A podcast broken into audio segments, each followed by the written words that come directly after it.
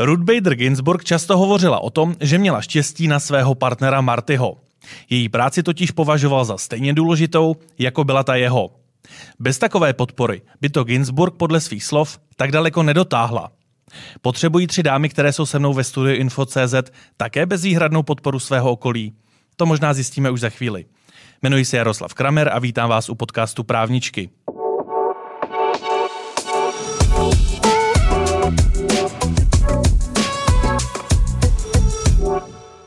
Moje dnešní pozvání přijali Daniela Anderson, notářka z Prahy. Dobrý den. Dobrý den, děkuji za pozvání. Alice Hejzlarová, advokátka. Ahoj, dobrý ahoj, den. Ahoj, ale my jsme si neřekli, my si můžeme tykat, když si tykáme v běžném životě, tak si tykáme klidně i v podcastu. No a také Lucie Radkovičová, eh, kterou označuji za právničku, ale hned se dostaneme k tomu, co všechno dělá. Lucie, ahoj. Taky ahoj, zdravím všechny. Eh, Lucie, ještě než se budeme věnovat tomu, eh, co vše děláš a čeho všeho jsi schopná, věřím, že se za těch 50 minut dostaneme k řadě aktivit. Jak to máte s tou podporou svého okolí? Patříte dámy mezi lidi, kteří potřebují, aby jejich okolí chápalo, porozumělo tomu, čemu se v práci věnují, kde jim stojí hlava, anebo vám stačí taková ta tichá podpora, takové to, taková ta obecná tolerance vašich eh, partnerů, přátel v tom, že ano, na toho má hodně, ale nepotřebuju se dostat moc do hloubky. Tak jak to máte, Danielo? Eh, vysvětlujete, když třeba přijdete za přáteli nebo když přijdete za rodinou, vysvětlujete jim, co všechno se v kanceláři událo a chcete, aby pochopili, čím si pracovně procházíte? To asi strašně záleží na tom konkrétním člověku. Já o, ráda o své práci mluvím, protože ji mám ráda, tak o, většinou všichni ví, co dělám nebo čím procházím ale o, úplně jako, že bych vyžadovala tu stálou podporu, to asi, asi nemůžu po nikom chtít. Alice, jak je to u tebe? Patříš k těm, kteří potřebují sdílet veškeré pracovní strasti i se svým nejbližším okolím, nebo si tvoříš tu zeď a doma ti stačí, že jenom tolerují, že seš vytíženou právničkou? Já trošku navážu na to, co říkala Daniela. Samozřejmě záleží eh, na tom, eh, o koho jde. Moje okolí eh, a moji přátelé i, i rodina ví, že já vlastně prací žiju, takže samozřejmě se snažím jim vysvětlit a, a sdílím v rámci samozřejmě možností mlčenlivosti to, co dělám a, a co mě baví a co, a co mě naplňuje. Na druhou stranu můj manžel je stejně nebo možná i ještě více pracovně vytížený, takže někdy je to u nás doma tak, že přijdeme domů, řekneme si v práci, to bylo v rámci možnosti dobrý a, a tak si spolu mlčíme a vlastně je to taky fajn. A po vzoru Ruth Bader Ginsburg považujete navzájem s tvým manželem své profese stejně důležité? Ano, myslím si, že v tomhle je dobrý. A taky si myslím, že je teda dobře, že každý děláme něco úplně jiného, protože pokud by byl manžel advokát, tak úplně nevím, jestli, jestli by to dělalo dobrotu, ale myslím si, že si eh, oba vážíme té svojí profese a maximálně toho druhého podporujeme, byť je to někdy jenom tím mlčením, což je možná víc než to sdílení. Tak Lucie tady souhlasí, tak předpokládám, že už má připravenou odpověď. Tak jaký je tvůj, tvůj pohled na to sdílení pracovních strastí se svým nejbližším okolím? Já souzním s oběma dámama a k tomu bych dodala ještě jednu věc. Já už jako hodně um, rozlišuju, s kým o čem mluvím a to není proto, že bych chtěla u někoho mlčet nebo, nebo že bych chtěla někoho zase naopak přehltit. Ale já jsem zjistila, že to má mnohem větší účinek, že když řeším to zrovna, co vím, že potřebuji řešit s někým, tak to nebudu řešit prostě někde doma, nebo naopak. A souhlasím i s tím, mně se líbí, že někdy opravdu je dobrý doma jenom si tak jako udělat tu kafičko a prostě být spolu, nebo tam být a číst si knížku, časopis. Teď jsme to dělali, teď jsem si to všimla o víkendu a bylo to hrozně fajn. Jo, určitě je dobrý, že si člověk může prodebatit, to jo, ale já už jsem v tomhle taková jako um, trošku dál, že uh, nepotřebuju všechno sdílet, spíš to sdílím s tím, co potřebuju a doma si užívám ty pohody. A, takže už máme titulek dnešního dílu Ticho doma bude, říkají tři právničky. Uh, Lucie, já jsem tě označil jako právničku. Co ty máš vlastně na své vizitce no Já jsem, já jsem si toho všimla, když jsi mi poslal včera ten, ten, ten mm, řekněme, organizační mail. Co já mám na vizitce? Já tam mám advokátka a business mentorka.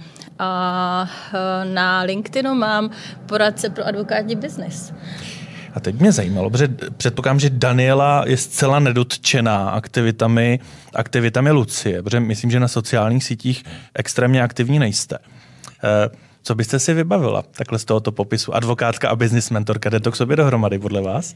Tak já už jsem trošku eh, paní doktorku vyspovídala, takže už, už trošku vím. Takže vy už jste zaujatá. A právě jsem říkala, že, že o, je to vlastně takové hezké organické rozvinutí té právní činy, protože vlastně každý advokát, nebo většina advokátů, notář taky, my jsme podnikatelé, ti, co máme vlastní kanceláře a ne každý musí mít pro to podnikání nějaký úplně vrozené nadání, nebo uh, určitě, určitě myslím, že to má význam prostě tady ta pozice. Tak teď jsi měla skvělé intro, tak nám pojď říct, co si představit po tou kombinací advokátka a uh, business mentorka. Hmm.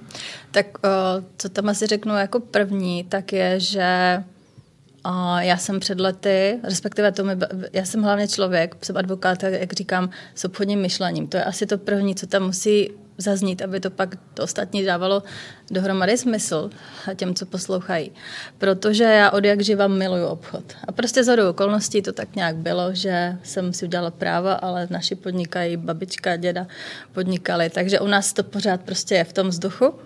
A já miluju obchod. A stejně i v těch advokaci, když jsem začala před 12 lety na sebe, vlastní kancelář, tak jsem stejně hledala obchodní příležitosti. A co si budeme povídat, měla jsem malé dítě, úplně mě to jako neuspokojilo. Říkám, hm, tak po nocích, tak dobrý, začnu si to studovat, jak se ten biznis dělá v té advokaci, protože to tady nebylo. No mě to tak chytlo, že vlastně jdu, testuju, jdu, zvyhodnocuju. No a dneska je to o tom, že mám vlastně dvě klientely, jednu, kde mám pokročilý advoka- klienty jako obchodní firmy. Tam děláme hlavně opravdu jejich ochranu jako hospoda- eh, řádného hospodáře. A pak mám vedle toho advokátní kanceláře. Že i to se změnilo, že, že třeba eh, advokáti jako samotní jsou mě v takovém inkubátoru a teď děláme hodně s těmi středními a je to vlastně super, protože ono to všechno souvisí. Jo? To jsem chtěla říct, že vlastně, kde je ta moje síla, já nesmím dělat jenom něco jako vytyčeného. A to je, co si člověk jakoby je, i, že se poslouchá že na sebe maká a že ví, co dělá. A to je fakt i třeba něco, co děláme s těmi klienty, když, když přijdou a řeknou, mě ta kancelář nejede, jak si představuju. Jo? Takže my jdeme do toho jeho nitra, hledáme. Nicméně, co je hrozně důležitý, tam je ten můj holistický pohled a to mě nejvíc baví, protože já hledám kombinace mezi těma věcma, marketing, produkt, mindset a bez toho, nebo naopak, právě, že tam je to, co někdo mnohdy nevidí a mě to baví, objevovat ty Když mezery. hovoříš o tom rozšíření, přesahu, holistickém pohledu, to mě dost odpovídá i na to, jak jsem za pár let navnímal fungování Alice. Ty nejsi také typickou advokátkou, ať už jde o oblasti, ve kterých se i v minulosti angažovala, ať už jde o tvé další aktivity. Eh, máš to podobně, eh, že by si třeba i cíleně se snažila nebýt pouze čistě advokátkou zajetou v jednoduchých kolejích, eh, naučtovat klientovi vyfakturovat, jdeme dál, naučtovat klientovi vyfakturovat, jdeme dál. Jako musím říct, že hodně ve mně rezonovalo to, co, to, co, říkalo, to, co říkala Lucie. Ono to má jakoby víc, víc vrstev. Jo? Jednak, abych odpověděla tobě na tu otázku, myslím si, že nejsem typická advokátka, dělám ten biznis, nebo kancelář ten biznis dělá trošku jinak. Tady bych rozdělila to mentorování, to, o čem mluvila Lucia, když jsem začínala, tak jsem taky jako hledala vlastně, najednou jsem začala podnikat a teď jsem, neuměla jsem vést lidi. Jo. Co se týká těch biznisových příležitostí, tam já se přiznám, že já jsem nikdy jako nějaký marketing nebo takhle neřešila. Jo. Pro mě je nejlepší uh, reference spokojený klient, který se vrací a hlavně to, že naši klienti už jako vnímají, že my uh, se snažíme musíme přemýšlet biznisově za ně. Protože někdy jedna věc je ten právní pohled, druhá věc je biznisový pohled a oni nejdou mnohdy úplně paralelně vedle sebe, protože klientovi můžeme doporučit nějakou cestu, ale jemu to biznisově nebude fungovat. A tam je potřeba eh, to synergické přemýšlení toho advokáta, který dělá něco trošku navíc. A samozřejmě moje ostatní aktivity, pokud třeba uh, narážíš na komoru právní odpovědnosti, tak to jsou spíš takové moje jako pocitologické, není úplně správné slovo, ale věci, které, si, mm, které dělám, protože jim věřím a že jsem přesvědčena, že mají smysl. Jo? Nějaká férovost v tom biznisu.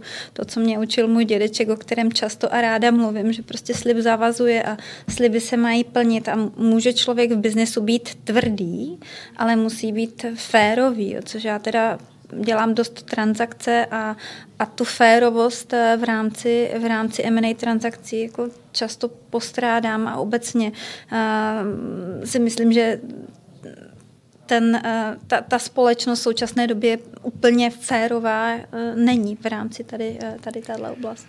Kdo je ale vždy férový, to je notář, to všichni podepíšeme. Danielo, není mnoho notářů, kteří by tak s lehkostí dokázali o sobě říct, že jsou podnikatelé. Eh, byť to tak fakticky je, eh, ale řada notářů stále nás udržuje v takovém tom vesmíru, a teď to nemyslím nějak špatně, ale služebníček eh, podle zákona, nashledanou, děkujeme, tady máte razítko. Mně se líbí, že vy jste proaktivní notářka. Eh, vnímáte se spíše jako výjimku v rámci své profese? My jsme tady s vy jste třetí notářka v našem podcastu a mám pocit, že eh, všechny tři jste proaktivními notářkami. Takže možná úplně tak výjimkou nejste. Já doufám, že nejsem výjimka. Já eh, si myslím, že prostě notář je, je služba, bez zesporu služba, to je to, že máme třeba omezený počet notářů v České republice, tady numerus clausus, s některými věcmi lidé prostě k notáři musí tak eh, to neznamená, že by eh, k nám museli chodit neradi, nebo by to mělo být za trest, nebo by na to měli čekat měsíční lhuty. Já si prostě myslím, že notář je služba a uh, měl by k nám chodit lidi rádi no a, odcházet jste, spokojení. Když jste poslouchala to, co říkali Lucie i Alice o svých profesích, o tom, jak to nevnímají čistě jenom jako tu běžnou advokaci, mm-hmm. tak vy také asi to nevnímáte čistě jenom jako ten běžný formální notariát. Eh, je to něco, co je vám přirozené, eh, nebo třeba díky typu klientů, díky typu spolupracovníků jste si doformovala tu kancelář a i svou osobnost jako notářky k tomu, abyste byla spíše podnikatelsky proaktivní a nejen tou čistě formalistickou? Já to třeba tady vidím na uh, Luci i Aleci, že prostě to jsou že, taky moderní ženy, které, které podnikají, uh, jsou driveové, uh,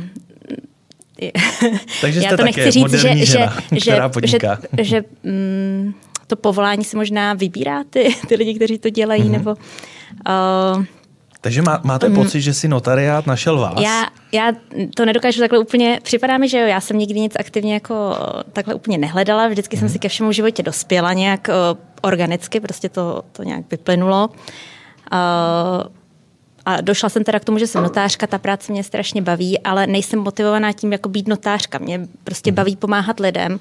A přesně jak říkala Alice, uh, takové to, že, že k ní přijde klient a ona mu chce prostě vymyslet celé to řešení, prostě mu pomoct. Nejenom, že přijde, chce jednu věc, tak mu udělám tu jednu věc, ale já mu prostě pomůžu vyřešit nějakou situaci, nebo i vidím to, s čím za mnou on jde, že třeba tam jde ještě něco vymyslet lepšího nebo prostě mu líp poradit, tak to pro něj udělám. A když bychom to srovnali a odmysleli jsme si, že tady s námi sedí dvě advokátky, eh, v čem je podle vás eh, lepší či výhodnější, když člověk přijde za notářem?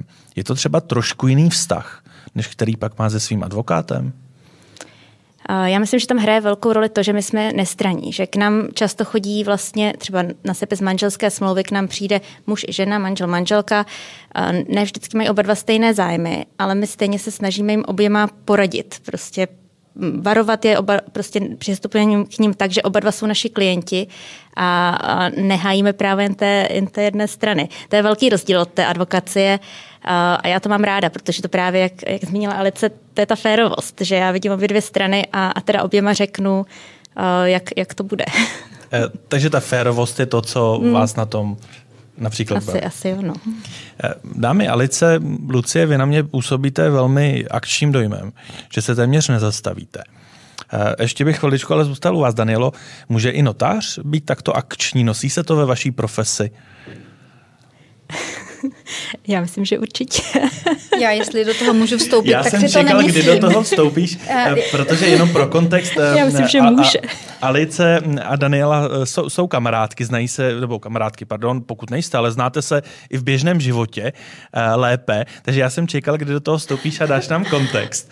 Já, abych tě doplnila, my jsme spolu nejdříve začali spolupracovat mm-hmm. profesně, protože mě se neuvěřitelně, já teda musím říct, že na mě Daniela, nebo z mého pohledu je Daniela výjimečná notářka, protože neznám moc notářů, kteří by byli schopni, když zavolám v neděli odpoledne, zítra potřebuju notářský zápis, potřebuju, aby to bylo v sídle ordinace doktora, aby ona tam přijela nebo poslala svou kandidátku, která přijede s mm, příruční tiskárnou, udělá notářský zápis a, a nic není problém. Jo? Tak to se úplně teda, a, a podotýkám, že to je třeba v 9 večer, tak to si myslím, že úplně není jako běžný přístup notářů a my až vlastně přes tu naši profesní spolupráci jsme k sobě našli cestu a stali se z nás eh, kamarádky.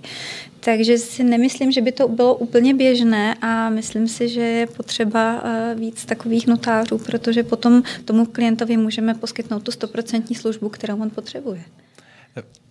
Já Děkujeme. A ne, ne, neboj, ne, nebojte, nebojte, Danielu, nemusíte to Alici vracet eh, v tom, jak je skvělou advokátkou, to předpokládáme. Když bych se vrátil k té akčnosti, máte už, eh, dámy, a začal bych s Lucí, recept na to, jak zůstat akční, eh, zůstat v pohybu, ale nepřepísknout to, nebýt až moc akční, nenabrat si až moc aktivit, které mě zavalí? Jo, já, já, já si myslím, že už jsem na to došla. A přicházela jsem si k tomu postupem času, trvalo to klidně, jako to jako bez zesporu, není to otázka, že si tady takhle lusknete a máte. A dneska bych řekla, že jsem to vytunila, nebo že už to mám vytuněný. A alfa omega je jít do sebe. Přestat řešit očekávání ostatních. Hodně se navnímat. Já třeba, když jsem viděla jeden krůček, dva, že mi to funguje, tak jsem chtěla ještě víc. Takže já jsem i taková, jako, že se hodně um, takových těch mindsetových věcech se pohybu a hledám si nové metodiky, takže teď tam mám úplně, ti, co mě sledují v mém pořadu, tak vidí, že to je human design teď. um, prostě mě to sedí a víc a víc eh, je to o tom opravdu, to, co právě nás neučí v té škole. Jo. U nás, vždycky říkám, nás umí perfektně naučit řemeslo, já považuji i tohle, že je řemeslo, ta advokacie, prostě je to práce jako každá jiná, jaká každá jiná služba. Ale my neumíme jít do sebe, my neumíme žít a tohle se mi podařilo postupem času, takže tý, uh, když bych měla odpovědět, um, poslouchat se, vědět, kde, kde je ta moje zóna, kde je ta moje zóna genia, kde, kde je ta moje síla. A naopak, a to já třeba hned slychávám, no jasně, a zbytek oddeleguj, to mě vždycky jdou vstávat vlasy na hlavě. Já to nemám ráda, protože pokud tam nemám to velké vidění, to myšlení ve velkém, to, ten cíl, kam to chci s tou firmou dotáhnout, to znamená, od toho se odvine i ta strategie, jak, eh, jak, jak k ní dojdu, k tomu cíli tak já nemůžu jenom tak říct, já budu delegovat. Prostě pokud mi to číselně nesedí, no tak si to prostě neoddeleguju, protože budu mít nervy, že ty lidi nezaplatím. Takže já mám ráda opravdu jít do sebe, tam to začíná a to je třeba i to, co řeším s těmi klienty. A za mě přesně, už nedělám plno věcí. Já třeba, co mě napadá, a je to hrozná sranda. Já mám roky paní na úklid. Ale revoluce se stala až pár měsíců zpátky, kdy já pořád jsem šla jo, prádlo, musím prostě snést z místnosti, z pater, tam čudlíky zapnout, všecko, nachystat, aby ona mohla žehlit. A já jsem, jednak pravda, že já jsem četla další knížku, jak jsem se jako posílala, a paní tam prostě řekla, co kdybys na to vůbec nesáhla. A já jsem se jednou zeptala, jestli by napadlo, jak to myslím. Říkala, jo, já přijdu po dvou, jako dva dny po sobě. Říkám, ježiš, to je super. Takže já, a přitom to až nebylo bylo to už fakt jenom pár stovek, který jsem doplatila, ale teprve pár měsíců, kdy já můžu říct, že to mám totálně outsourcovaný a můžu to pustit z hlavy.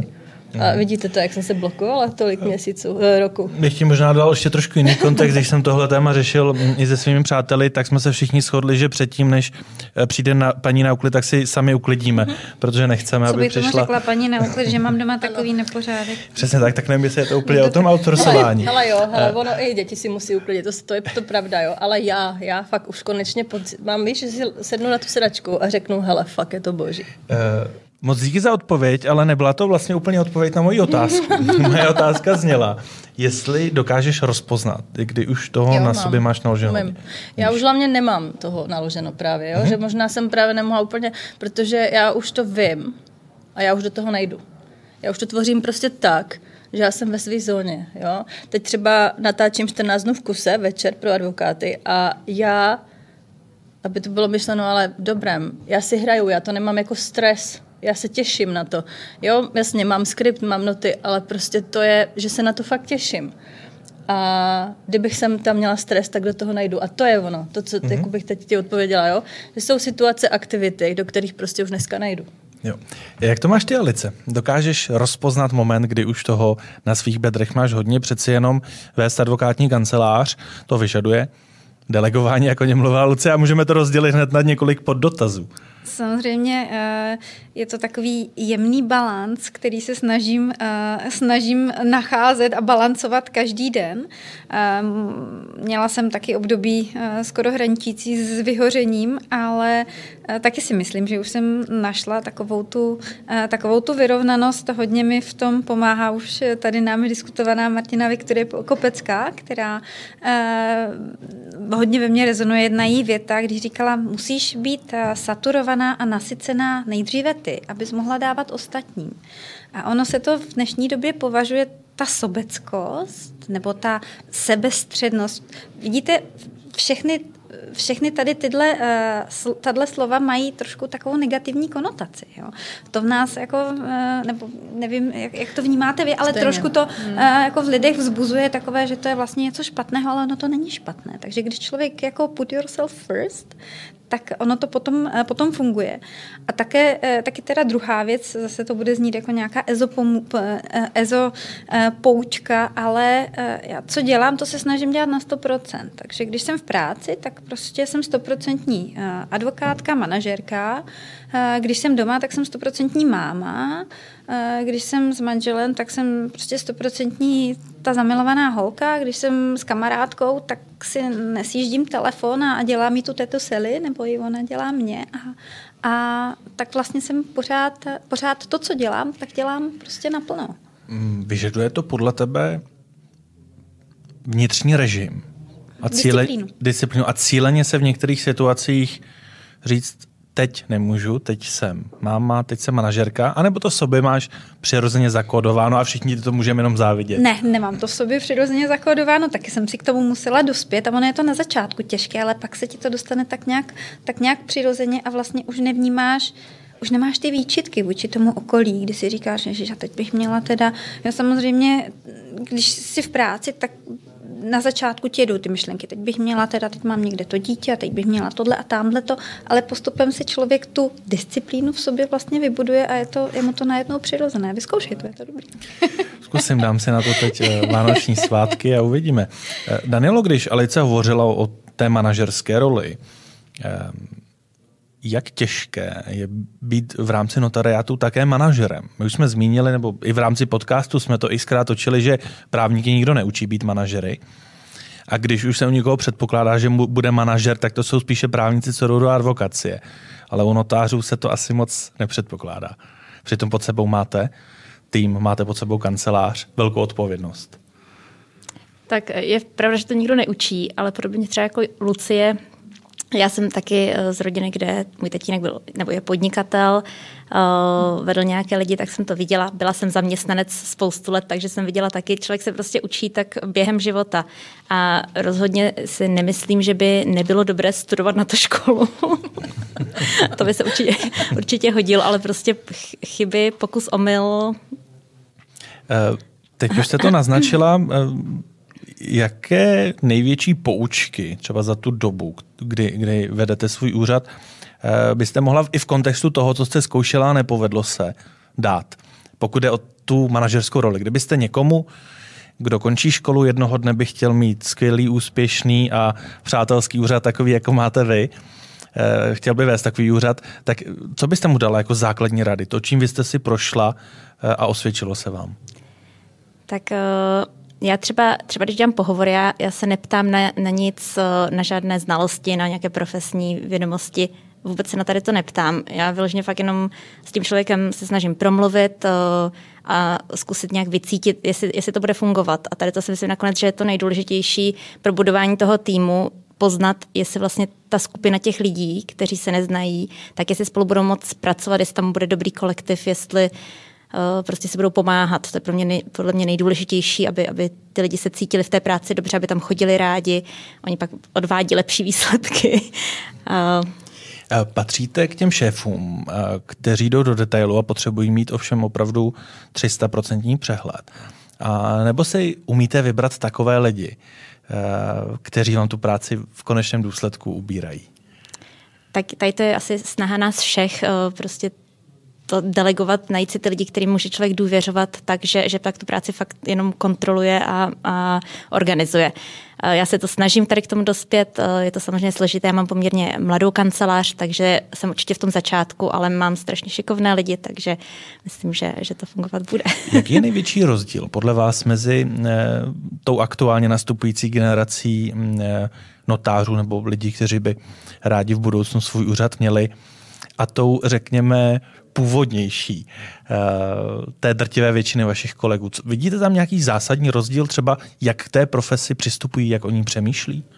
Tak tam je prostě jasný generační rozdíl. To, je, eh, to jsou že, původní notáři, to byli notáři, kteří v roce 1993 zprivatizovali úřady, státní notářství se zrušilo, eh, přidělal se každému notáři vlastně, přidělala se mu kancelář je to, je to jin, prostě úplně jiná situace. V dnešní době, když člověk chce být notář, tak zatím musí o ten úřad opravdu usilovat. Je na to vyhlášený konkurs, na který se hlásí řada lidí.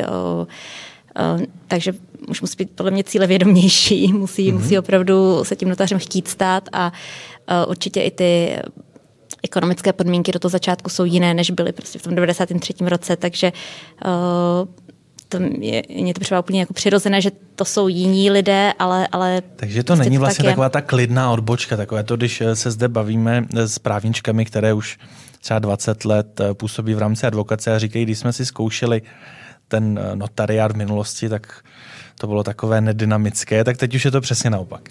Já si myslím, že, že to dynamické je. no zejména pokud spolupracujete s advokáty jako je Alice, tak to věřím, že to je velmi dynamické. Dámy, častým tématem eh, tohoto podcastu je úspěch. Eh, jednak přiznat si ho, nebát se si ho přiznat. Mám pocit, že vy tři s tím problém mít nebudete. Minimálně dvě z vás, ale s Danily to když tak vytáhneme. Mě by zajímalo, kdy naposledy jste se po profesní stránce cítili úspěšné. A v jaké souvislosti to bylo? Ono nám to trošku napoví i to, jak vy vnímáte své aktivity a co považujete za za ten úspěch. Zda je malý, velký, střední. Začneme s Lucí. Tak kromě úspěšných streamů, které aktuálně jedeš každý den. Um, bylo to nedávno. Já bych to klidně řekla, že to bylo dva, tři týdny zpátky. A opravdu vás překvapí, nebo minimálně mainstream překvapí, že to nesouviselo s penězma, nesouviselo to s dalším klientem, nebo jo, mm, já už dneska moc, si toho, moc jsem za to ráda, já si můžu vybírat a já si fakt beru jenom ty těžké věci, tak, ale nebylo to ani tohle. Ale co bylo? Bylo to tak, že já jsem potřebovala dodělat nějaké věci, zakázky a teď jsem měla před sebou, že už budu jenom vysílat. Já jsem se mohla rozhodnout, co, jestli ještě naberu nějakou další práci, ale si říká, wow, to je přesně ono že umím rozlišit, ano, dodělala jsem si věci, ale umím si říct, že teď dost. Teď už se budu jenom bavit do konce roku. A někdo by řekl, ježiš, to bude práce. Ale já už to mám tak jako sladěný, že já tam fakt mám tu, že, mě, že, že, že, že, že se budu bavit. A to já považuji za úspěch, že prostě nejedu jako nějaká zděšená, nějaký zděšený křeček v kolečku a umím se poslouchat. Jo, protože já to mám stejně. Alice říkala taky, jo, že nejdřív se zachránit sám, a já to mám taky, že hele, masku nejdřív, jako v tom letadle, jo, sobě a pak dětem. A my, my, my jsme pořád jako tou společností trénování na to, všichni ostatní, jo, hele, na tebe až pak zbyde 5%, tak to stačí, jo, ale tak to není. Jo, takže uh, takže tvým úspěchem takhle. je, že jsi vyčistila stůl a o, nemáš mým úspěchem je, potřebu eh, nabírat nové věci. Mým úspěchem je, že to umím rozlišit. Mm-hmm. To je pro mě, jo, a že uh, takový ten, takový, jo, v té advokaci to budeš mít, že hele, cash flow, hele, příští, eh, další, na další kvartál klienty. A já si říkám, pohodě. No. Jak k tomu dotazu na úspěch, který padne i na dámy, přidám ještě jeden dodatečný, protože to je takové krásné, vzletné všechno, ale pojďme být trošku realistický. Eh, co takového normálně lidského nevzletného ti v poslední době udělalo radost?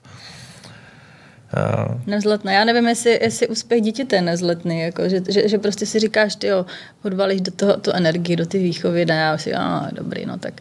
A najednou dítě úplně si zařídí celý proces tam nákupu všeho sám a ještě řekne, mami, ani ne, prosím tě, jo, já říkám, jenom mi tam zavést, já říkám, jo, jo, budu jenom taxikář. A, a tohle jsou věci, které, wow, prostě najednou jako to docvakne, jo, tak to jsou takový já myslím, že je to tak středně vzletné, ale uznáváme to. Alice, eh, kdy ty naposledy a v jaké souvislosti jsi si po profesní stránce eh, řek, buď řekla, nebo si vnitřně měla pocit, že to byl úspěch, No a pak eh, řekněme, co ti v poslední době, kromě teda rozkošné dcery, udělalo radost. Tak po té pracovní, biznisové, tam mě napadají dvě věci. Jednak eh, ty o tom víš, eh, closing jedné velké transakce, kdy klient eh, kopal od Zeňka Bakaly některé luxusní butiky v, v pařížské. A celý ten proces toho sklouzování, ale hlavně to, co teď následuje, to je, to je hezké, to mě baví, přece jenom jsme ženy, takže je to prostě práce s módou. A, a ten fashion je prostě zajímavý a, a je hezký, je to velká výzva i pro klienta, i, i pro nás, takže to je i, to, to byl takový částečný úspěch, respektive úspěch, který pokračuje a, a těší těším se na, na ty výzvy do budoucna. To je čistě ten advokátní. Potom, co se týká druhého, taky biznisového, tak to je, ten, to je, to je projekt, který mám v hlavě, o kterém mluvím právě s docentkou Židlickou. Nějaká edukace, edukace dětí k, k právnímu povědomí a, a nacionalismu a to je taky nějaký můj, nějaké, nějaká moje vize na příští rok. Tak to nemůžu říct, že by to byl úspěch, ale už jenom to, že jsem si identifikovala, že tohle je pro mě téma, že to chci dělat a, a, a že mě to bude bavit, tak, tak na to se těším. To je tak někde, někde mezi. A takový čistě osobní, jak říkal, dcera, to, že se dcera postaví a, a, a taky to, že jsem třeba měla možnost vyjet na, na dva dny na jogový pobyt a, a, a cvičit jogu a nabírat tu energii, tak to prostě málo stačí, ale je to naplňující. Tak Danielo, čím to přebijete? Takové samé skvělé zážitky tady padají u stolu. Je, je to úžasné. Já jsem, já teda jsem nad tím přemýšlela a, a a já musím říct, že mým teďka úspěchem největším je, že jsem dokázala v prosinci odjet na prodloužený víkend do Paříže. U nás je v prosinec hodně vytížené období a v životě bych si nedokázala představit, že si budu moct vzít dovolenou, ale pár dnů jsem si dovolenou vzala a bylo to strašně fajn. A, takže to bychom spojili, že to vám udělalo jak úspěch, tak radost. Eh, tak. Že to byl jak úspěch, tak radost. Eh, zajímavé je, že ty úspěchy jsou spojené eh, mnohdy s tím klidem, s tím, že si člověk našel prostory mentální na něco jiného. Teď bych to otočil. Nebudu se ptát vyloženě na nedávný neúspěch, ale budu se ptát, jak je v rámci tohoto podcastu častým tématem na neúspěch, který vás pomohl formovat.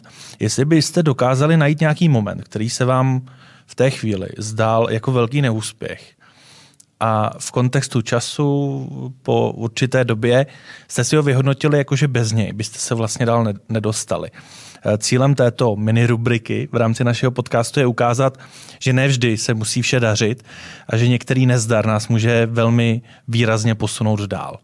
Eh, a začal bych s Danielou, které jsme skončili, eh, protože zatím se to zdá, že cesta k notariátu byla poseta jenom okvětními lístky růží, úsměvy a, a štěstím.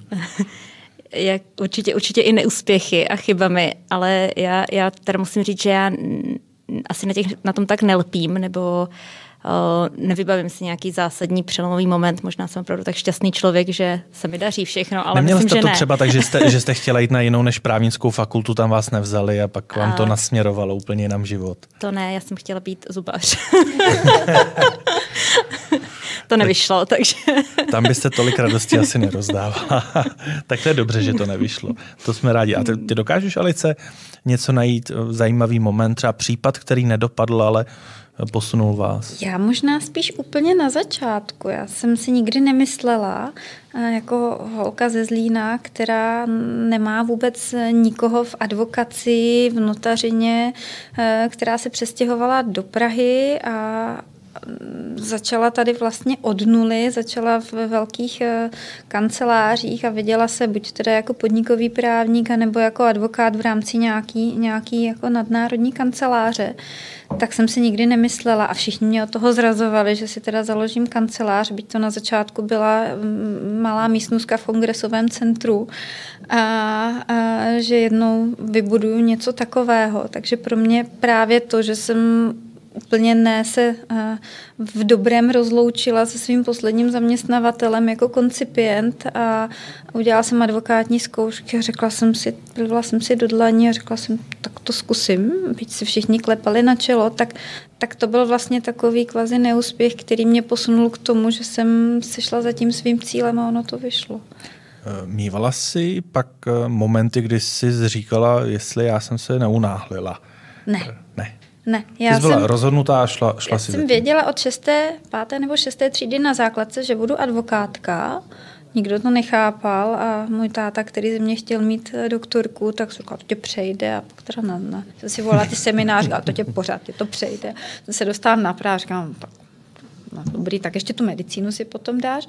A já jsem jako od začátku věděla, že teda budu advokátka, ani ne mm, jako jiná, jiný obor advokátka, tak stejně tak, když jsem zakládala tu kancelář, tak, jo, tak to tak bude. A byť to teda na začátku bylo sakra těžký, tak jsem ani na minutu nezapochybovala, ani, ani na minutu jsem nezalitovala za celých těch jako deset let, mm-hmm. že by to bylo špatné rozhodnutí, byť samozřejmě mm, jsem, jsou okamžiky, kdy člověk padá, padal, padal a padá na, na ústa, ale prostě to za to stojí. A teď ještě krátce zpět eh, k Daniele. Ono to budování notářského úřadu také není úplně procházka růžovým sadem. Jak často jste mývala momenty, kdy jste si říkala, že já jsem se nestala tou zubařkou. tak uh, nikdy. jako zubař taky asi člověk má podobné problémy, ale je pravda, že, že uh, když se člověk chce stát notářem, jak jsem říkala, musí absolvovat konkurs. Uh, já jsem těch konkursů absolvovala několik, takže samozřejmě na každý, na každý se člověk musí připravit. Uh, a je to spojené s neúspěchem. No všechny ty, než ten jeden jsem vyhrála, tak všechny ty ostatní jsem nevyhrála. Tak je to prostě, ale uh, je to o tom něco chtít a jít si zatím, ale to tady nemusím nikomu povídat. Já si říkal, tady, tady, tady, tady, tady, je úplně taková synergie, že, že snad to za chvíli ukončím, odejdu a nechám vás, ať si tady popovídáte. Ale Lucie, tak teď si měla dost času popřemýšlet o tom, jestli byl nějaký moment, který by si v rámci tak, takzvaných mm. fuck up nights, mm, jak bývají, by si vytáhla jako ten, který tě pomohl formovat. Jo. Já, já teda jsem v tomhle velmi otevřená a já, když často uh, mluvím se svými uh, posluchači, tak já, já právě o tom mluvím že povzdílím tu cestu, ten příběh, vždycky to máme můj příběh, první díl a, a já tam říkám, a jsou tam prostě první dva okamžiky a ty můžu říct klidně i vám, První bylo teď nebo nikdy, když jsem opravdu, já jsem věděla vždycky, že budu podnikatelka. A to je taky hrozně důležité, že podnikatelka, ne, že vím, že advokátka, ale já si to udělám podle sebe, protože mhm. mě to v tu chvíli, za mě to stahuje nějaký stres, že já musím se naškatulkovat do nějakých škatulek. Jo? To prostě, to nejsem já. No a ten první moment byl teď nebo nikdy, když měl můj syn jeden rok a já už jsem začala mít trochu víc času, že jo, víc penkal.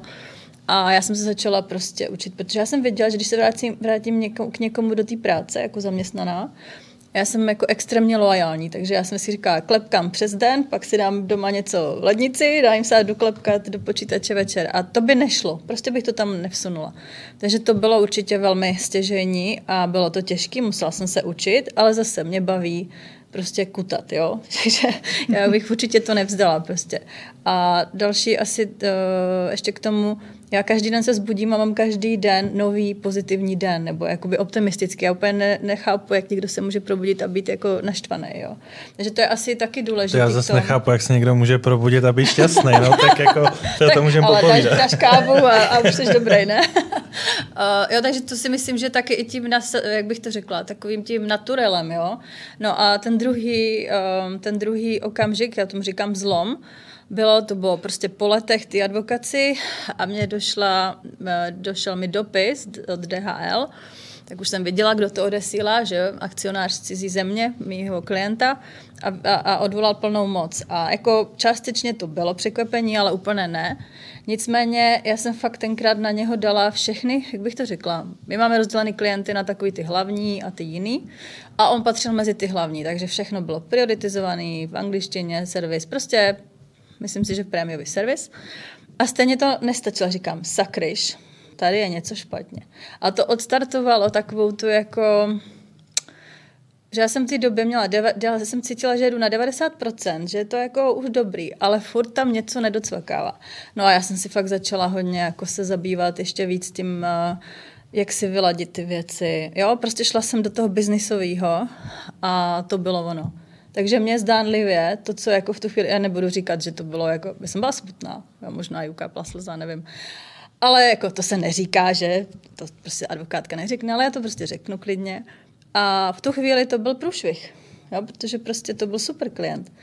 A po cestě zpátky, když jsem po letech, prostě já jsem začala se věnovat mindsetu, pak jako jsem si ve svým svolením nechala opravdu uh, business mentora jsem měla, který jako s mým svolením opravdu jako se mnou cvičil, ale pak zpětně, to chci, chci říct, uh, dneska, když se na to dívám zpátky, na ten okamžik s tím dopisem od DHL, um, jsou situace, kdy vy prostě můžete se učit, můžete jako dobře doporučuji makat na sobě. Ale já jsem s tím nic nemohla udělat. Protože to je prostě normální věc, že přijde někdo, kdo je třeba z jeho lokality a toho v ta právě bylo. Že on prostě si ho našel jakoby novějšího, nebo vztahově si byli blízcí, byl i z lokality, jo. Takže v té chvíli byste si řekli průšvih, ale pro mě to bylo, jak to řekl, že najednou zdánlivě a prostě ve velkém měřítku se ti stala ta nejlepší věc, co se ti mohla stát. Jo. To. Takže děkujeme zpětně klientovi, že se tě nedržel do konce dnů. Eh, já vás dáme všechny tři, považuji za eh, úspěšné eh, a také je pravdou, že mm, během cesty k tomu úspěchu, k tomu pomyslnému vrcholu nám mnohdy okolí háže klacky pod nohy, vědomě, nevědomě. Nikdy to není nalinkovaná přímočará cesta. Mě by zajímalo, jestli jste se během své cesty k úspěchu setkali s tím, že by vám někdo ty klacky pod nohy házel kvůli tomu, že jste ženy. Že jste vycítili, že některé problémy, které přišly, některé překážky, které jste museli překonat, tam byly postaveny právě proto, že jste ženy. Eh, začal bych u Daniely, protože předpokládám, že odpověď bude, že ne. Uh, ne, ale, ale já teda, jestli můžu tu otázku pojmout jako ze široká, samozřejmě já vnímám to, že postavení ženy ve společnosti je prostě jiné. A máme uh, to, že, že, že my jsme ti, kdo máme děti, kterým se musíme věnovat, uh, ty děti že potřebují péči, uh, nicméně nejsem si vždycky jistá, že třeba tady v České republice je na to kladen důraz, že, že vlastně ne každá žena uh, a teďka to možná vyzní špatně, ale že nechce být 6 let na mateřské. Že by ráda šla zpátky do práce, když něco budovala, tak by se ráda vrátila dřív do práce. Uh, a třeba to, že tady nejsou možnosti, kam ty děti umístit, nebo jich málo, tak to strašně má vliv uh, na to, na to jak, jak, ti žen, jak ty ženy postupují hmm. Je to možná taková kariéře, společenská, nebo, uh, společenský hmm. klacek. Je to, my jsme, je to ano, asi jedno, jedno s druhým, ale určitě to má strašný vliv prostě na to postavení ženy tady u nás. My jsme na toto téma narazili v díle, kde byla mimo jiné Šárka Honfreja. Eh, zjistili jsme, že ženy, které se příliš eh, rychle a potom, co se stanou maminkami, vrátí do práce, tak jsou také na ně nahlíženo skrz prsty. A ty, které se rozhodnou využít plnohodnotně celou tu dobu a nevěnují se během toho práci, eh, tak je na ně také nahlíženo špatně. Je to, je to těžké, ale proto já říkám, každý to cítíme nějak, každé, a já si nemyslím, že je jedno špatné nebo dobré. Prostě každý si to má udělat tak, jak, jak to chce, nebo jak, jak je mu v tom dobře, jaké má možnosti ale, ale třeba prostě já trošku víc cítím teďka, protože mám taky malé dítě, že, že těch možností tady není tolik, když člověk chce pracovat a má to malé dítě. Alice, jak ty to vidíš s těmi klacky eh, pod nohy? Eh, co si vybavují nějaké naše předchozí rozhovory, které byly publikovány, to neříkám nic interního.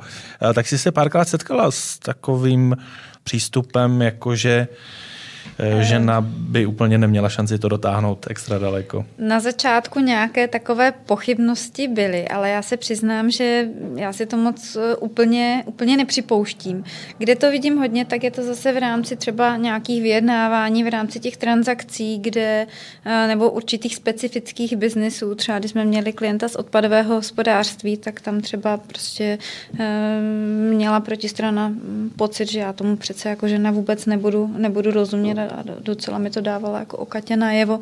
Na druhou stranu já mm, nejsem v tomhle úplně, mm, jak to říct, nejdu s tím mainstreamem, že bych říkala, ano, je potřeba nějaké kvóty, podle mě, kde je vůle, tam je cesta a troufnu si trošku v tomhle i nesouhlasit teda s Danielou, protože já si myslím, že pokud ta žena chce i v dnešní době, tak, tak to jde. Jsou dětské skupiny, jsou možnosti chůvy. Ehm, myslím si, že prostě ano, samozřejmě v zahraničí, ve Francii je to mnohem běžnější, i v Americe, že Daniela ehm, jako část, část eh, své rodiny má v Americe, takže má zkušenosti eh, i, i s tama, ale já si myslím, že pokud člověk si to umí uspořádat, zase dobře manažersky, tak to prostě jde a, a, a umožní mu to. Když jsi zmínila to odpadové hospodářství, když se takhle dostaneš hmm. před tu uh, situaci, kdy někdo třeba spochybňuje tvé znalosti v, v rámci technick, techničtějšího segmentu, jenom proto, že jsi žena. Jsi ten typ, uh, který se do toho úplně položí a chce jim to jako vrátit a chce jim jako hmm. ukázat, že je nachytá, nebo ne, to dokážeš vypustit? Ty mě, ty mě znáš, že já v tom v, v otázce v, ta, v této jako ženskosti zastávám přesně uh, takovou tu, jako nechat si to, co je nám přirozené. I, se, I obecně se snažím i v advokaci, prostě žena advokátka je jiná než muž advokát. Proto i já dobře třeba v rámci týmu volím koho na kterou uh, kauzu uh, dám, jestli tam půjde muž, jestli tam půjde žena, když mám dva advokáty stejné odbornosti, mm, protože si myslím, že každý ten, ten případ vede trošku jinak. A myslím, že je dobré zachovat si právě tu ženskost. Tady v tomto konkrétním případu, my jsme se o něm bavili, já ho ráda dávám, dávám za příklady, proti mě sedělo pět advokátů a, a musel se můj vlastní koncipient mě zastávat, že teda paní doktorka to myslela trošku jinak. Tak já v tu chvíli jsem jim takovou lehkostí řekla, že teda si tady s ním nebudu, um, um, jak to říct slušně, uh, aby to, tak jak, já neřekla jsem to úplně tak, ale nebudu se... Když nebudu tak se, to vystřihli, Alice. A nebudeme, no to nemůžu říct, nebudeme, nebudeme se tady přetlačovat, kdo je silnější. A já se teď zvednu, půjdu si vedle dát kávu a až se vrátím, tak budeme pokračovat normálně, biznesově, férově. A, a já jsem teda, to můžete vystřihnout, tehdy řekla, nebudu si tady s váma poměřovat vaše čů a ono je to tak jako paralizovalo. No to asi a... ono je to tak paralizovalo, že když jsem se potom vrátila, tak všechno bylo jako v pohodě. Jo? A to si myslím, že je právě, když bych šla na tvrdo, takovou tou, jako tou chlapskou, já vám to ukážu, já vás se budu přesvědčovat, že to vím a jít jako tak, jak by to udělal ten chlap, takhle jako na sílu. No by to nezafungovalo a, a jenom by se to zbytečně vyhrotilo na úkor toho klienta.